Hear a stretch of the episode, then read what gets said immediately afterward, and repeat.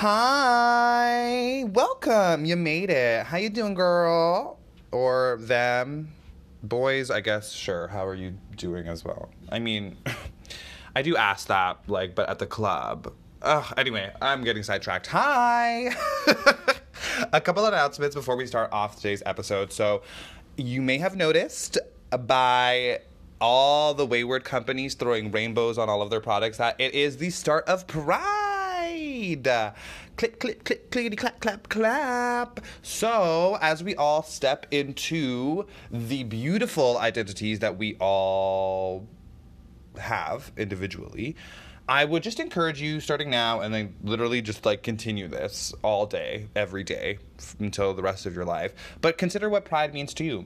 Consider why you celebrate pride and consider if you're not someone who identifies as being within the queer community or the alphabet mafia, why is it that you identify as an ally? And so I want you to take some time, either right now, maybe after the end of the episode, maybe later today, and just think about what pride means to you. And we have to remember, right, that pride wasn't, it's not just like this little rainbow, sparkly, cutesy, grit, little, little moment, right? It's not. It is very much still and started as a protest. Why? Because queer people are still vilified so aggressively within our society that has definitely improved over the years, but only for the palatable queers, right? So, only typically speaking for the white gays that have been able to and have been just fighting for so long to have the same opportunities that their straight monogamous white peers have. And that's why, for so often, you'll hear all of the conversation around like queer rights just centered around marriage equality. And it's like, no, law. A lot of us, especially those non white queers, are not interested in the institution of marriage as y'all have designed it. And uh, oof, yeah, I'm sorry, this is not the episode actually about unpacking problematic aspects of pride. No, this is this is Zabuma Foolish. Yes. a full two minutes into the episode and you don't even know what you're listening to. Hi, you are listening to Zabuma Foolish with me, your host, Jay. And I also want to take a quick second just to give another little announcement before we jump into Animal of the Week. And that is next week, yes, June 11th. I don't know when you're listening to this, so if you're not listening to this when it airs, then obviously next week will be irrelevant to you. But if you listen to this podcast when it comes out, then you might find this helpful. So on June 11th, I'll be interviewing Nikki R. Jackson, mm-hmm, the one and only. Yeah, so she is actually a biologist. She has done a lot of amazing work around knowledge mobilization and science communication. She started doing this work way back in like 2009 when I was still just like a fetus of a human trying to figure out, you know, what Rihanna meant in the song Umbrella and trying to, you know, have my first sexual encounter. So, lol. Um, okay, wow, tangent moment. Can you spell ADHD for me, Jalen? Yes, uh, you can. So, I'm going to be interviewing Nikki. Really excited for the interview. Um, we're not going to be talking so much about her research, but she's actually one of the co organizers responsible for Black Birders Week. So if you don't know, this is also day five, day six, day six of Black Birders Week. So you can go to Black AF in STEM, their Instagram page, and they have a bunch of events that you can either participate in or support. And they also have Black Birders that you can engage with and support um, on the page. So if you are interested in birds, if you're interested in supporting black people, head on over to Black AF in STEM or check out next week's episode of Zabuma Foolish. But okay, this has been the longest intro ever. Let's just get into the episode.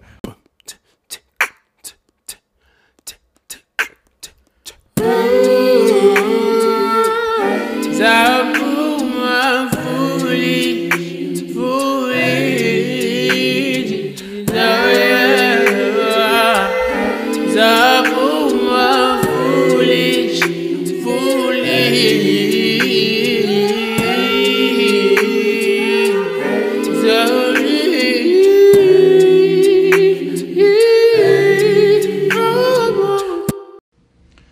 remember in the pre-intro when I was like, "Can you spell ADHD?" Yes, yes you can. that was the hint for this week's animal of the week. Yeah, I'll give you another hint. I'll give you another hint, all right? Hola. Hello. Can you say no? Do you get it now? Do you get it now? Okay. Well, some of you might be thinking that it is um, monkeys or primates because you clocked the Dora reference. No, it's not. We are not talking about boots. Uh uh uh uh. We are harking it over to our home skillet biscuit. Senor Fox. Swiper, no swiping. Aw, man. Okay, honestly, T, yeah, foxes are going to be the topic of conversation for this week. But if I'm being truthful, Swiper was not the first fox in media that I came across. And if it was, I definitely would have a very different opinion of foxes because Swiper was annoying. Like, y'all, those, I'm sorry, I, I'm definitely a little bit too old to have like watched Dora when it was airing, but I have two younger siblings who are three and six years younger than me, respectively. And so when they were on their come up, I would be, I would peep in, you know, I would, a little peekaroo and they'd be on on the TV watching the Doras, and Dora would be out here like, "Swiper, no swiping. Can you say Swiper? Don't take my lunch money." And I'm like, y'all, I can't with the vilification. It's the vilification of foxes for me. That being said, who was my first fox? So I'm, I've been thinking about this, and I was like, "Who, bish, girl? Who was the first fox that you done laid eyes on?" Because if I'm being frank, I have not seen a fox in real life, so it's literally only been media depictions. Hmm. And I was thinking, I was like, was it Robin Hood?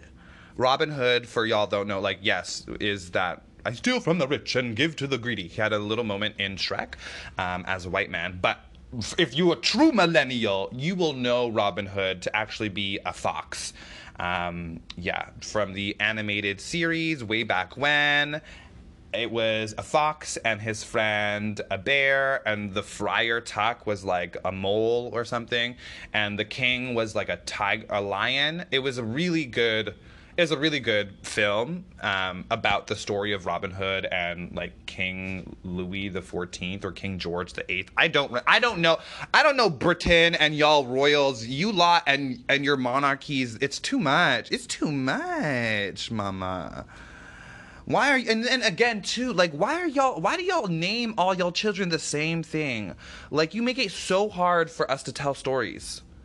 It was George. Which one? The fourth, the second, the third, the fifth? Like are you telling me that George was the mo- the, the pinnacle of creativity at the time? Wow. Anyway, okay, sidetrack, can you tell? I am on a tangent moment today. So it wasn't Swiper and it wasn't Robin Hood, if I'm being honest because I didn't start watching things and like comprehending things that I was watching until I don't know, maybe like 10. I feel like you just watch things as a child and you don't like clock what's happening. However, ask me about a video game, OMG mama. Those were so few and far between that I committed every second of those to memory. So, when my wayward ass father came through one day with a Sega Genesis and was like, Do you want to play Sonic? Bish, when I saw that two tailed fox on the screen that could fly, oof, that was it. That was it. That was the moment I knew foxes, they were for me. They were for me granted I'll I'll post all of these like I'll post references for all of these people. If you like are listening, you like I have no fucking clue who these foxes are that you're talking about. Like you've never heard of Swiper, you've never heard of Tails or Sonic the Hedgehog for that matter. You've never heard of Robin Hood, the fox telling. Then you know I'll go ahead and show you all of these famous foxes over on the Patreon with the extra content for this week's episode.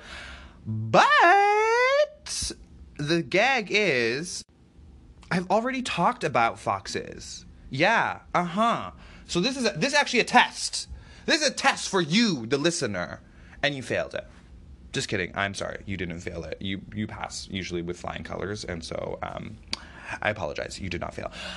Those of you, however, who have yet to listen to episode one and think that this is the first episode that I am talking to you about foxes, mm-mm, uh-uh, girl, mm.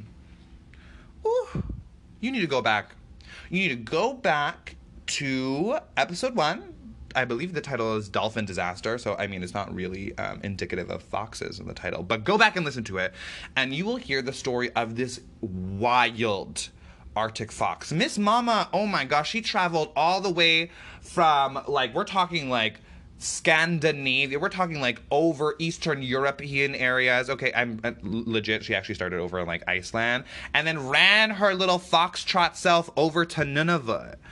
Oof, that was a wild tale. And if you want to hear that, head on over to the first episode from season one. But we have to provide a little bit of context because I was doing some research for the episode, right, about foxes. And I was like, okay, like what is, other than, you know, foxes in media, foxes in pop culture, like what is it that people think of when they think of foxes, generally speaking, right? We think of like myths around being sly and being, you know, the, the, that fox with the mysterious fox. Like I feel like there's like a lot of mystery um, and legends around foxes. And I genuinely think that has to do with the pers- promiscuity promiscuity wow cannot speak today y'all sorry. Um, i genuinely think that that mystery right that like intrigue around foxes throughout legends has to do with the promiscuity that we have attributed to their relationships right? And so a lot of people will be like oh my gosh foxes be out here sleeping dipping and dopping having their cute little polydriandromorphic relationships polyandrous relationships we love it right? And I think that that in and of itself, that type of love style, that type of relationship in interacting with others romantically and non-exclusively is something that humans have yet to this day to comprehend like on a mass scale, right? And so I think that that maybe has something to do with the whole mysterious fox thing. But this is pure speculation at this point. Like, absolutely no research has been done to back up that claim. But in terms of the research that has been done, I was looking a little bit, you know, into the history history of foxes. Found out, okay, y'all, that the term foxy did not actually start with the movie Goldmember um, and Austin Power, and specifically Beyonce. Beyonce. It wasn't Beyonce, okay? She didn't. She wasn't out here with her. Oof! I'm a gold member. With uh, I don't. I uh, if I'm being honest, I can't quote that film because I watched it once and I don't know anything about it. But I do know that Foxy Cleopatra was one of the characters played by Beyonce, and that foxy is a common term that's used for like people that society deems as attractive generally. And so I was like, okay, work. Why? What is the origin of this term? Is it like, do people think foxes are attractive? Like, do people think foxes are sexy? And I'm like, wait, no, mama, hold the phone because if we're actually thinking about a weird, you know, sexualized animal, if we're being frank, that's that's probably cats. You know, first and foremost, cats are probably the most sexualized of the animals, and they're given this like sexy, feminine, feline persona that isn't based in reality, but I've talked about that on a previous episode, so you can go ahead and check that out. That being said, Foxy, where does it come from? So apparently, y'all take in this historical moment. So the meaning actually is it's from the Middle Ages, um, and it gained popularity after this writer from the time complained about how women's clothing uh, was so tight that sometimes women actually had to stuff uh, foxtails down the back of their skirts in order to hide the details of their bosoms. hmm In order to hide that booty crease. Oh, how we have evolved as a society. I just love it that we have now gotten to the place where we are actively typing peach emojis. You know, people are posting booty pics left and right. At this point, I feel as though seeing some cheeks is about as common as seeing some leaves. And I mean, if you live um, in a place with trees, leaves are pretty common. So, yeah. If you live in a grassland, then I guess, you know, leaves aren't as common. And um, I guess booty pics probably wouldn't be as common there either. Because in my experience, grassland environments typically are like farming environments and or more rural areas. And they are less queer friendly and therefore less out and queer people would be about wow I, can y'all spell tangent for me because that is the moment i am living in today trying to get y'all through foxes and just cannot. Anyway, foxes, foxes, foxes, foxes. So you might be curious, like what foxes we have here in Canada, and I was actually quite surprised because we have a really high um, proportion of melanistic foxes here in Canada. So that just means foxes that are black. Hey, come true. Um, so we love our black foxes, but I was gagged because I thought that black foxes were their own species. Uh uh mama. They were just melanated red foxes, also known as colored foxes, and one of the most common fox species here in Canada and across North America. The other three home skillet foxes that we have um, native to Canada include the swift fox, the gray fox, and the Arctic fox. And the Arctic fox was the uh, was the homegirl mentioned in season one who had such wild times moving throughout the sea ice. Okay, quickly, really quickly, before we jump into um, the 626 for this week, I want to tell y'all about the story that came across my screen when I was doing the research for this episode. Oh, I was gagged truly. Why? Because there was this video I came across of this human fox interaction that happened within an urban setting in the UK and it is so funny. It is so funny. So this human like walks up to this fox and is taking this video and is like, "Oh my gosh, I love it." And then the fox out like lightning fast just steals the person's wallet and starts to run away. And that is so funny to me. That is so fucking funny to me. I just I like I couldn't stop laughing at this video. So I'll actually go ahead and link that also in the extra content for this week's episode over on the Patreon. But let's jump into experiment 626. Actually, wait, sorry, hold up. Real quickly. If you don't watch the show Fleabag, whew, please go and watch that show. It is an amazing television program.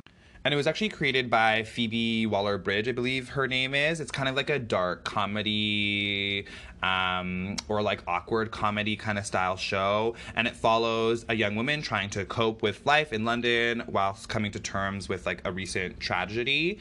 And I just I just love how chaotic the show is. But okay, why I'm mentioning this at the end of this week's Animal of the Week is because in season two there is a hot priest who is played by Andrew Scott. And if y'all know me, I for whatever reason I ooh my panties melt all the way off when I even just think about that man. Uh, so yeah, lol. I'm getting distracted. So Andrew Scott plays this hot priest, and in season two, the hot priest is obsessed with foxes and there is like this like i guess story or this idea that he has where foxes are like out to get him Anyway, that just popped into my head really quickly, and I wanted to share that with you. Now, let's jump into the, the more gritty, itty, bitty, lovely section of the episode, which is 626. So, for this week's 626, we're going to be unpacking a paper that is going to give us a little bit of a window into the polyamorous nature of foxes. Yes, yes, indeed. Again, it is Pride Month, y'all. So, trying to give y'all a little bit more queer focused content. And I, um, as a polyamorous individual, I think that there is nothing more queer than engaging in open relationships with other queer people. I just, I truly love it. But if I'm being honest, it's also something that is so wildly misunderstood by individuals specifically and then society at large that it's really exhausting as a polyamorous person to try to constantly have to not only define your love style and your relationship style but have to educate others to the point where they feel comfortable about it right? It's never to the point of like okay i'm just giving you the knowledge. It's always you have to continue to explain your relationship style until the person the other person feels comfortable. And for me it's that it's just so incredibly exhausting that I just don't do it anymore. So when people ask me about my relationship politics, unless we're in unless we're having sex, I'm not going to tell you. That's just how um, it's going to be. And if we are having sex, I mean, I'll tell you, but you might not be happy with the answer, so I'll tell you after sex. Unless we're having sex consistently, in which case I'll tell you like right away because you know consent is important and also you have to be very clear and communicative when you're a polyamorous individual, especially when you're a solely polyamorous individual like myself, who engages in polyamorous individuals, but as a, as an independent party, right? So that could be me entering into other people's relationships. That could me having multiple relationships across, you know, social settings or across, you know, space and time. Anyway, this is not about me and polyamory. This is about foxes. So the paper is titled Polygynandry in a red fox population. Semicolon. Implications for the evolution of group living in canids? Question mark. I love it! And I'm sorry, y'all, if I'm being frank, this paper is a little bit on the dated side of things. But actually, that's actually that, that actually highlights something that I want to touch on really quickly, which is that anytime I am looking for research papers that cover aspects of queer wildlife behavior, specifically like same sex wildlife behavior or these types of more complex social arrangements like polyamory, polygynandry, right? It is so hard to find these papers. Y'all, they're so few and far between, and when they are, I'm like looking for relevant ones, y'all. Like, people haven't been doing this work for like the past 20 years. Why is it that every all the scientists who are curious about polyamory, about gay sex, about lesbian relationships, about matriarchal arrangements, all of these things were happening in like the 80s and the 90s. Cut to, you know, the 2000s, all of a sudden people got real fucking conservative and just decided to be like, no, wildlife can't be queer. Actually, we take it back. So apologies that this paper is a little dated. But again, I think it speaks to the bias that is rampant throughout the field of wildlife ecology and wildlife behavior, right? Which is that people genuinely don't give space or publish findings around queer ecology and queer wildlife interactions. I'm going to change that don't get don't y'all don't don't worry y'all. I'm gonna change that but i need like a couple years to like get my data and then a couple years to like write and get it like peer reviewed and approved. So um, you'll start seeing like my queer publications by maybe like what what are we at? We're at 2021 so let's say by like 2025 you know that's i'll put that out there so until then, let's read this one, which is from September of 2004, courtesy of Philip J. Baker, Stephanie M. Funk, Michael W. Bruford, and Stephen Harris from the journal Behavioral Ecology, Volume 15, issue number 5. Um, and again, I'll, as always, I'll share all of this sort of extra content, the paper on the stories and stuff over on the Patreon. Okay, so this week's, I'm actually gonna do, I'm gonna do uh, something a little interesting. I'm gonna read the abstract. Yeah, y'all know I'm not like, I do like abstracts because they give you like the little ooh ah ah sensation about the paper before you have to really commit.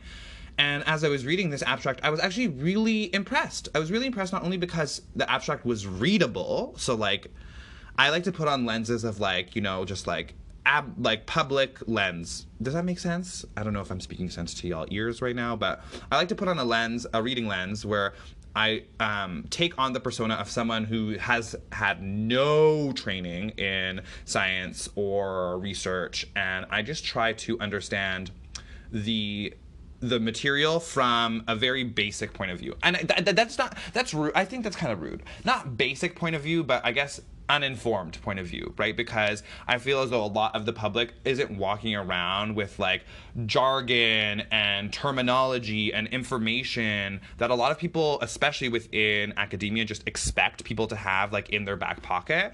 And so they'll write these abstracts and they'll write these scientific papers with these assumptions, right, about their audience. And I'm like, no, y'all, like we need to be writing these so that this can actually reach as many people as possible.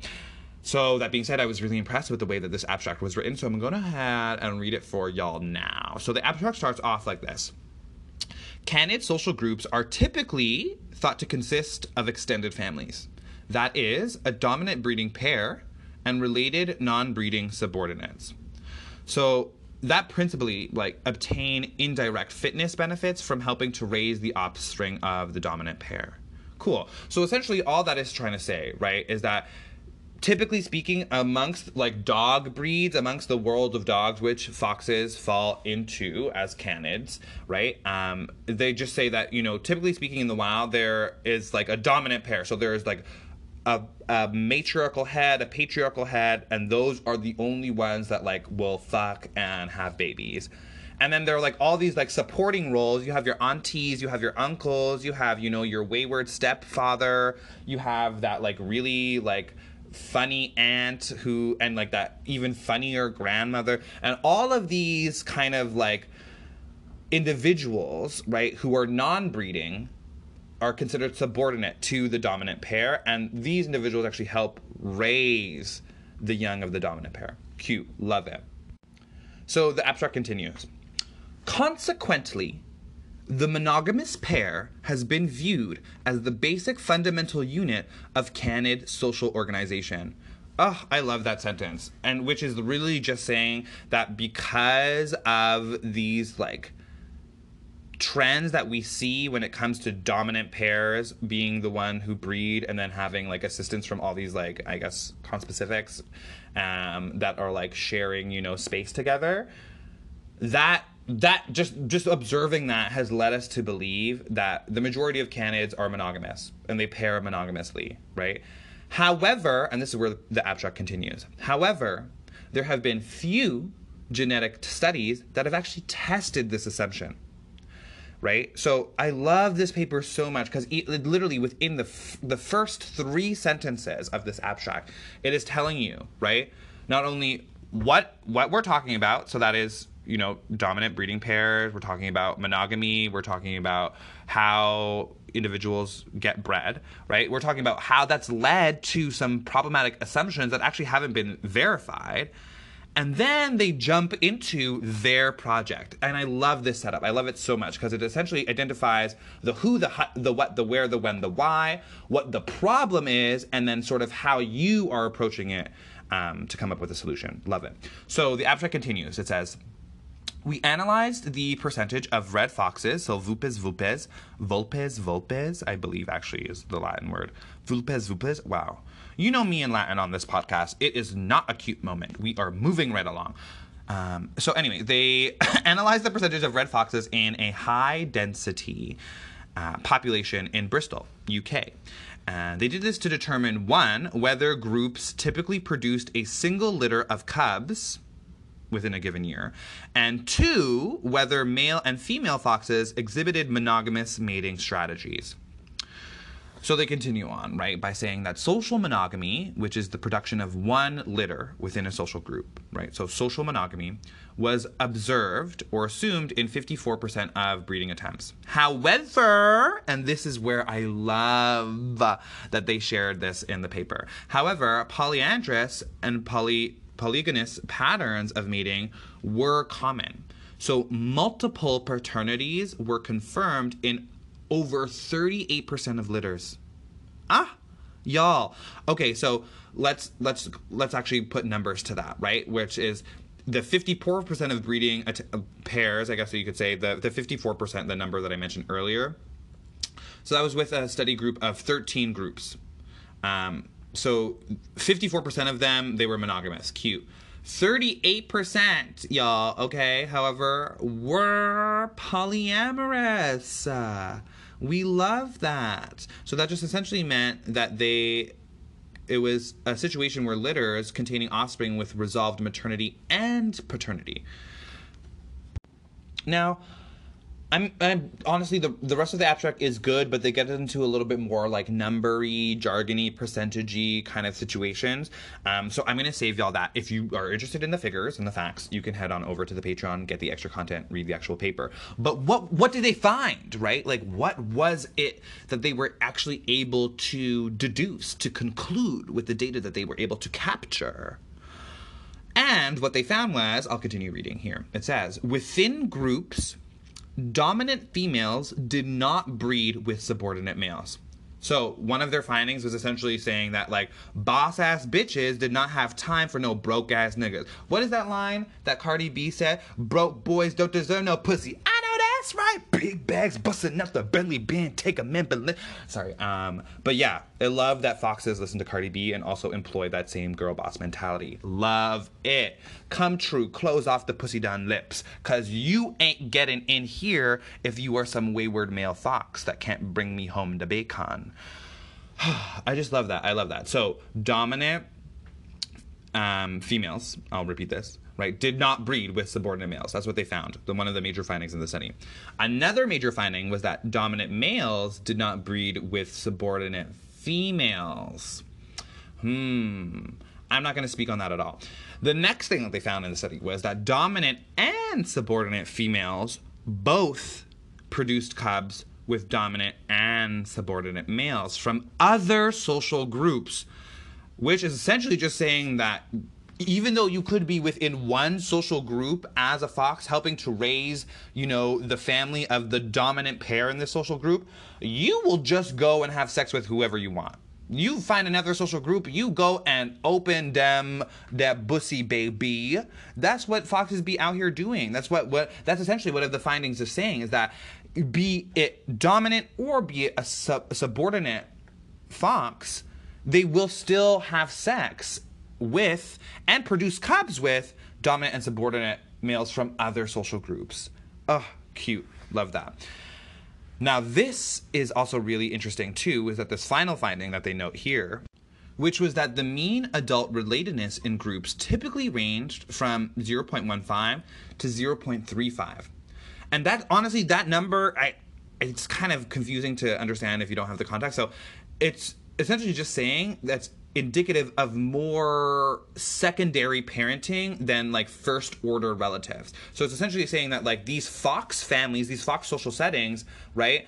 The the adults that are actually related within that social setting, eh, they're not many, right? For the majority of it, it's actually like just friends, acquaintances coming together in community to raise these little cubs.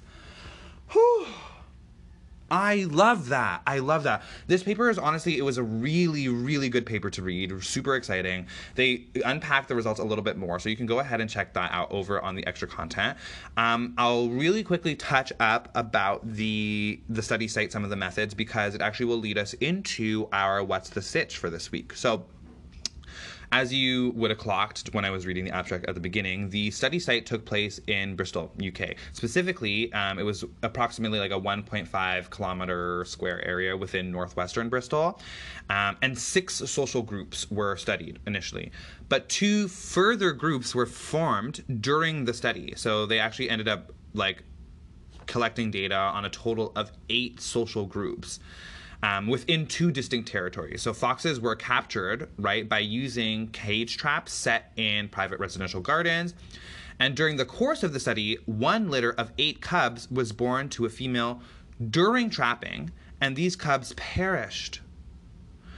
So, oh, that's really sad. Like that it, that just broke my heart when I read it, right? Because um this is this is the type of conflict that can happen as as researchers as as as scientists as we go out into the world trying to collect data about populations that often put individuals right members of these populations in direct harm's way. So this is something that I found super eye opening because as I enter into this summer season, this is similar to the work that I'm going to be conducting with Vancouver's mesopredator species, namely raccoons, right? And so I need to be extra conscious as I do this work of not only the breeding season, but of the potential for this to happen here in the city of Vancouver. For a raccoon, a female raccoon, to be trapped, and as a result of that trapping, her kits being killed or perishing as a result. So that was something that was just like I found in this paper as like a really strong moment of reflection for me as a researcher and it's why I kind of wanted to share it with you now. But also Gagaroni, right, is that this research was conducted in the UK which is the topic which uh, I mean again ADHD moment here but the UK foxes it's it is the setting uh, Fleabag the show with um, yeah we're not going to talk about that again anyway long story short Oh no! I just said my least favorite thing to say. Long story short. Tell me the long story. Um, I, which I think I am. I'm really just wasting your time at this point. So today's What's the Stitch is going to be a conflict um, about urban. Oh, it's going to be an urban wildlife conflict, and we're going to be examining um, kind of what happens between urban foxes and urban residents through um, a UK example. So yeah, let's get into what's the sitch. So what's the sitch?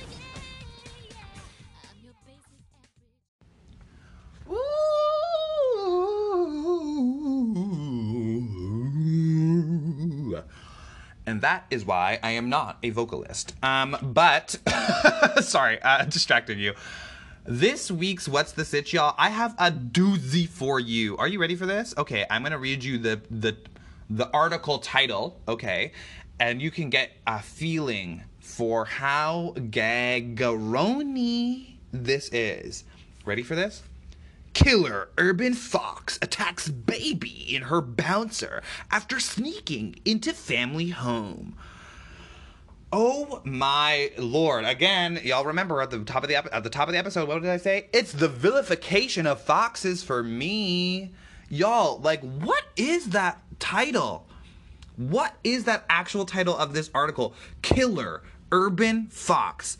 Like, okay, way to induce fear. And I this is why I cannot stand it, y'all, when the news generally reports on wildlife conflicts because there's this language of sensationalization that gets used in order to create these really strong emotional responses in people and I'm like this is so incredibly irresponsible. Y'all are just sowing further conflict between our species when you like victimize humans so willy-nilly and then also in the same breath, right, vilify wildlife. Like that is just we know that relationships are much more complex and not just black and white. So I cannot stand it when we see these really, really strongly worded articles about human wildlife conflict. Fox attacks baby in her bouncer after sneaking into family home. I, I'm also I'm also upset with the word sneaking here. Like, what do you mean? In what world like i understand that you have been socially whoever wrote this you've been socially conditioned to like consider foxes to be sneaky individuals but like in what world in what world do you does a fox sneak into your family home? And i'm sorry also your home with your baby. How is a fox sneaking into the home where your baby is? You know what i'm saying? I'm like and and it, and it didn't. Actually when we when we read the article we find out that the fox didn't sneak in and that it actually just entered in through the back door of the house because this irresponsible family thinks as though they are the only animals within the urban space that they are residing within and therefore only have to consider right how they how they protect themselves against other humans and so, lol, I guess socially we are all just in agreement that you don't enter into someone's back door if it's open. But Fox has never got that memo. So this Fox was like, mm, okay, let me walk through. And then what happened? So, a seven month old baby was actually, um, she suffered bite wounds. Her name was Rhea Wyatt. She suffered bite wounds to a foot and hand after the fox had entered the residence and through the back door um, that was on the latch allegedly. And this is what i think is so funny and also probably a case for fox cognitive abilities because the the ability right for you as an animal without thumbs to open a latch and then access right the space behind that closed door I think it requires a lot of not only bravery, but it, requires a lot of cognitive skills in order for you to be able to like reason with what you're doing, right? In order for you to be able to be like, yeah, this makes sense. I'm going to use my nose to flip this latch to gain access to this space because I know that there is value or resources in this space. Or maybe they're exploring it. So either or, I think there's a, a case to be made here for fox intelligence, um, specifically through urban foxes and their ability to like enter in people's homes. I think that's incredibly smart. But again, I do. I should probably show a little bit of compassion here because a baby was quote unquote injured. And uh, I'm sorry, I'm sorry, y'all. I'm sorry, but like it, this. If you couldn't tell, the family um, was white, and they just went through all of the trouble making sure that the world knew about this horribly vicious, violent, evil, monstrous fox. And when I say like I'm when I I chuckle. If I'm on if I'm being honest, maybe that makes maybe I'm going to hell. Okay? Maybe that makes me an evil person. I chuckled a little bit because the photos that they share, okay, of this baby's ravaged body parts are lit- like they're like they're they're so they're just just barely visible like they're like scratch marks like i'm like i mean sure still being respectful right as a seven year month year old baby you don't have the defense mechanisms at play or the experience at, at all in order to defend yourself from a fox who thinks that your squishy juicy beefy little limbs are snacks and so as a child as the child victim in this situation I feel for you. I hope you are doing well. I hope that this hasn't scarred you personally. Um, and I hope that you actually just don't remember this. As a seventh month old, I never remembered a lot of what happened to me. So I'm hoping that you um, get the same the same benefit. Um, that being said, your wayward parents need to get like two shots upside the head, not gunshots because that's violent, but just like quick little taps, like tap tap tap in um, just to, to what what in the actual world how are you going to as a parent going to be that irresponsible and then and then vilify the fox? That's like going camping not at all taking care of your food waste being attacked by a bear and then demanding that the bear be shot and killed like that is literally the line of reasoning, right? Like you are enter you as a human exist within a shared landscape that if we're being honest has been designed for one of us and not the other. And if you are listening and you really like you're not clocking it, it's been designed for humans and hasn't been designed for wildlife, right? So if anything, we should be extra considerate of wildlife that we are sharing these spaces with. But no, your wayward selves were like, mm mm, uh uh, mama. We actually, okay, this is the part that actually gagged me. So no one knew how the situation happened in the house. So no one saw the fox enter, okay? The only person involved that actually like was an eyewitness to this was Rhea's granddad, Darren Boundary, who actually ended up scaring the fox out of the house. Um, but he never saw the fox enter. So again, this idea that you're this fox like broke into the home, I'm like, uh, mm, uh, maybe y'all just like, maybe there's a little bit of irresponsibility on your part here. Um, but again, this is a very interesting and unique conflict that I kind of wanted to bring up because this type of conflict is going to continue to happen as we grow and expand our urban spaces and as wildlife continue, right, to reproduce and establish communities within our shared urban spaces. So this potential, right, for this type of conflict is is, is, is increasing.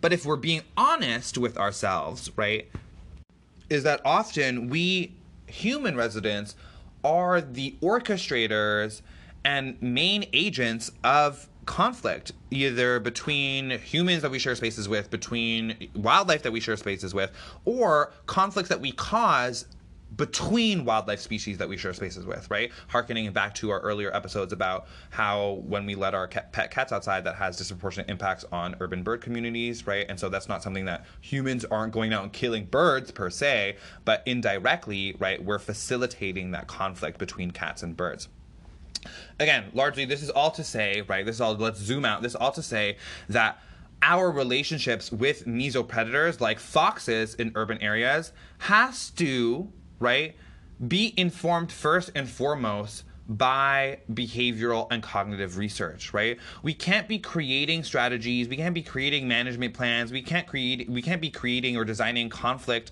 right strategies around these mesopredator species without first trying to understand how it, it how how do they understand the world? How do they socialize right? How is it that they that they explore their surroundings? How is it that they exploit their surroundings, right?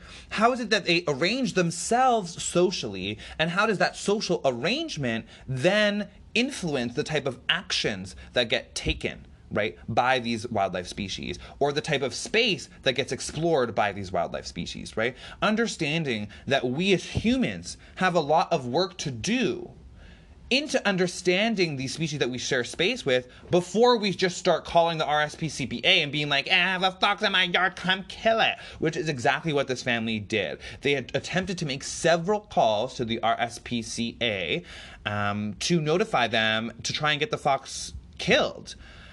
And again, I'm sorry. Like, if you, I'll, I'll share the article in on the Patreon so you can see the photos of this child's like foot and hand but like they're it's like i'm like they had to turn the contrast up so much. Like these quote unquote wounds from this vicious killer fox are like incredibly non-existent. Like there's just so barely airly there mama.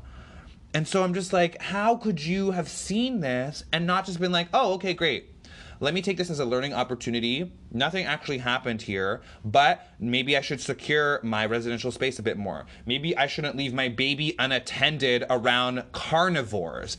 Maybe, right? Maybe as a human, who gets to benefit from an urban space designed for them, I shouldn't be vilifying others that share urban space with me that are just trying to make a living, just trying to find food, just trying to access habitat so that they can also reproduce, so that they can also leave their babies unattended willy nilly as they go play their Netflix or do what have you. I don't know what this family was doing, but it's just, it's the lack of compassion, right? And the lack of, um, I guess, connection that people are able to make between the wildlife that they share spaces with. And so to wrap this up, right, the baby was fine. The baby's wounds have since healed. The baby is chill. This actually happened, if I'm being honest, it happened back in 2018. So um, little Raya Waya has made a full recovery. Um, but the family is still angry that this happened. And they still, to this day, uh, legend has it, they uh, make weekly calls to the RSPCA. Um, no, I'm kidding. That was maybe a little bit too much of me to go on. But I just get so I guess, emotional about these types of conflicts because too often do people jump on the side of the human victim, right, without realizing that the story is actually much more complex, right? And that the conditions involved, right, or the conditions required to even have mesopredators enter into these spaces to happen for these potential conflicts right? Be it foxes be it coyotes right? Be it coyote wolves right? These larger mesopredators with the potential for these more, I guess, like harmful wildlife interactions are also the same species that we have dedicated the least amount of funding and time and research effort into understanding right? And that's why there's this huge bias across the literature when it comes to cognition, when it comes to neurology, when it comes to understanding the behavior of mesopredators and predator species uh, more generally. All right, y'all, I think I'm gonna wrap it up here. I have like way too many things on the go right now. I'm like looking at my list. Like, let me just like, oof. Let me just take this. Let me like have a little look. I have like a, a bunch of projects on the go, which I'm really excited to share with y'all. Actually, one is a project that I'm working on with Vancouver Pride. I'm trying to recreate the flower fight, which was a show on Netflix where it got like all these people from different places to like create these massive floral structures. And so what I actually want to do is try and replicate that, but for the queer community here in Vancouver, and then working in tandem with the Musqueam Nation in order to um, create right these sort of skeletons. Um, for these floral structures. And the, that my idea is that the skeletons will be of not only of urban wildlife, but we can then connect those urban wildlife to the histories of the Musqueam Nation, the stories and the the, the tales that are actually just held um, by that community. And so my hope is that we will then also be able to make these like semi-permanent floral installations throughout the city of Vancouver. Just got this permit approved, so um, I need to actually go spend some time today to like figure out how I now. I'm going to take this plan and put it into action. Um, but that being said, as you can see, a lot of different things I have on the fly. And so whenever y'all can take the chance to like come up, support me, I am incredibly appreciative because I know that you too also have a lot of things going on in your life and a lot of projects going on on the fly. So you just coming here, being in community with me, listening to the podcast, sharing it, right? Like that all of that is incredibly engaging and inc- and I just find it like a really valid and very very helpful way of supporting me. Um, especially as I'm trying to do all these, these like XYZ different things. And like, if I'm being honest though, like coming and doing this podcast every week is certainly a practice and discipline. Like, there are some weeks where I come to this podcast and I'm like, oh, do I want to record this week? Like, do, is it is it the time? And it's like, yeah, I do ultimately want to record, and all, this is why I love having this space. Right? Is that pla- practice and discipline is is making me committed to building something for myself, to making space for myself every week, and not just for myself, but for other Black queer individuals and broadening it out now with the interviews into indigenous individuals as well right it's like sh- holding this space and making this community is a practice in discipline and so I, I'm not going to sugarcoat it. It's not like it's not always easy, right? To make sure that you can show up for yourself week after week, but like having your support, having that listenership, having that engagement, right? Even if I, if I'm being frank, even if it was just me listening to this, I would still be doing it for myself. But having y'all there is certainly an extra bonus and certainly a motivator for me to come in time after time to make these little episodes for me, my community, and for y'all. So yeah, super thankful that you're able to share space with me. I'm I'm sorry, I'm I just got on this random like thankful moment tangent, just feeling kind of grateful. Thought I would say it. Uh, I'm gonna go now. Bye. That's been this week's episode. I'll catch y'all next week. And as always, extra content over on the Patreon. That's patreon.com slash jauntingj. If you liked what you heard during this week's episode, or if you just like the podcast in general, like consider going over to Apple Podcasts. Yes, uh, leave a review. I would really appreciate it. You know, write a little thing, maybe just five stars. Cute, love it, cute. Actually, you don't have to give five stars. Gives your honest review because that'll help me improve um, yeah and as always if you are not into you know extra content you just want to consume free stuff then you know there's always the data say stuff i have over on instagram. So instagram.com slash jaunting.j and that's it. Enough plugging. I'll catch y'all next week. Bye. Happy pride. Ah sorry. Wait i actually just i forgot about this. I have to read this excerpt from the article um, so her mother, Leanne Bundy, uh, believes that if the attack had lasted any longer, her daughter would have been ripped to pieces. like again, the miseducation of Lauryn Hill. No, it's the miseducation of um, urban residents with regard to foxes. Because what do you mean, ripped to pieces? Like when have you what? Do, do you know about foxes? Like, again, no. As if foxes are out here just bagging babies for brunch. Like, okay, nah, mama. The, the fox is not going to eat your little baby for brunch, okay? It was probably just curious, right? And was just like taking a little sniff sniff and apparently okay we're gonna ta- we're gonna we're gonna go back because the r the rspca wow i cannot talk wow which uh, just stands for I realize I've been saying that a bunch this episode. I haven't explained what it means. It's the Royal Society for the Pre- Prevention of Cruelty to Animals. So the RSPCA in uh, the UK, they actually they've like they I think they've like put out a warning to to the general public being like as urban foxes um, continue to get bolder and take up space within our urban settings, like y'all need to be responsible community members and like not have things that attract them to your space. And one of the things that apparently attracts these urban foxes, at least in the UK, is nappies. I'm like, how uh, that doesn't make sense to me, but I guess go off. We're gonna need some more research on that. Now, to be fair, okay, I have been talking about this pretty like off the cuff, pretty willy nilly. I'm like, uh uh that fox ain't gonna eat your baby for brunch. But there have been cases in the UK that have warranted this type of fear, um, especially around uh, foxes and babies, because back in 2013, actually, um, a four week old baby boy was attacked by a fox in his home in London um, and the baby's finger was actually severed. And then it had to be reattached through this three hour long surgery very complex surgery operation.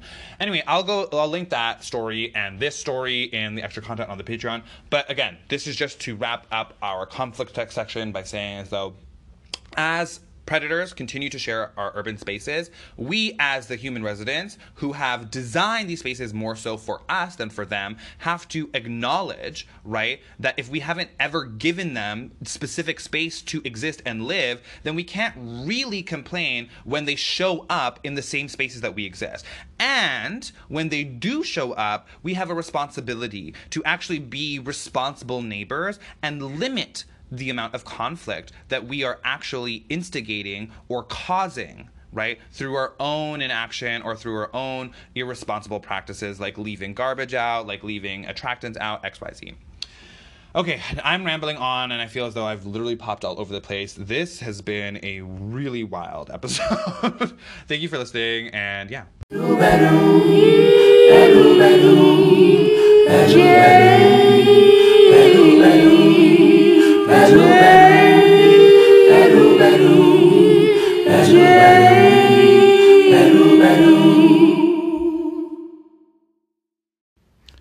Okay, really quickly, I just realized after signing off that the Fox story from today's What's the Sitch situation um, segment is giving me very a dingo ate my baby vibes, no? Is that insensitive? Sorry, Australia. Okay, bye.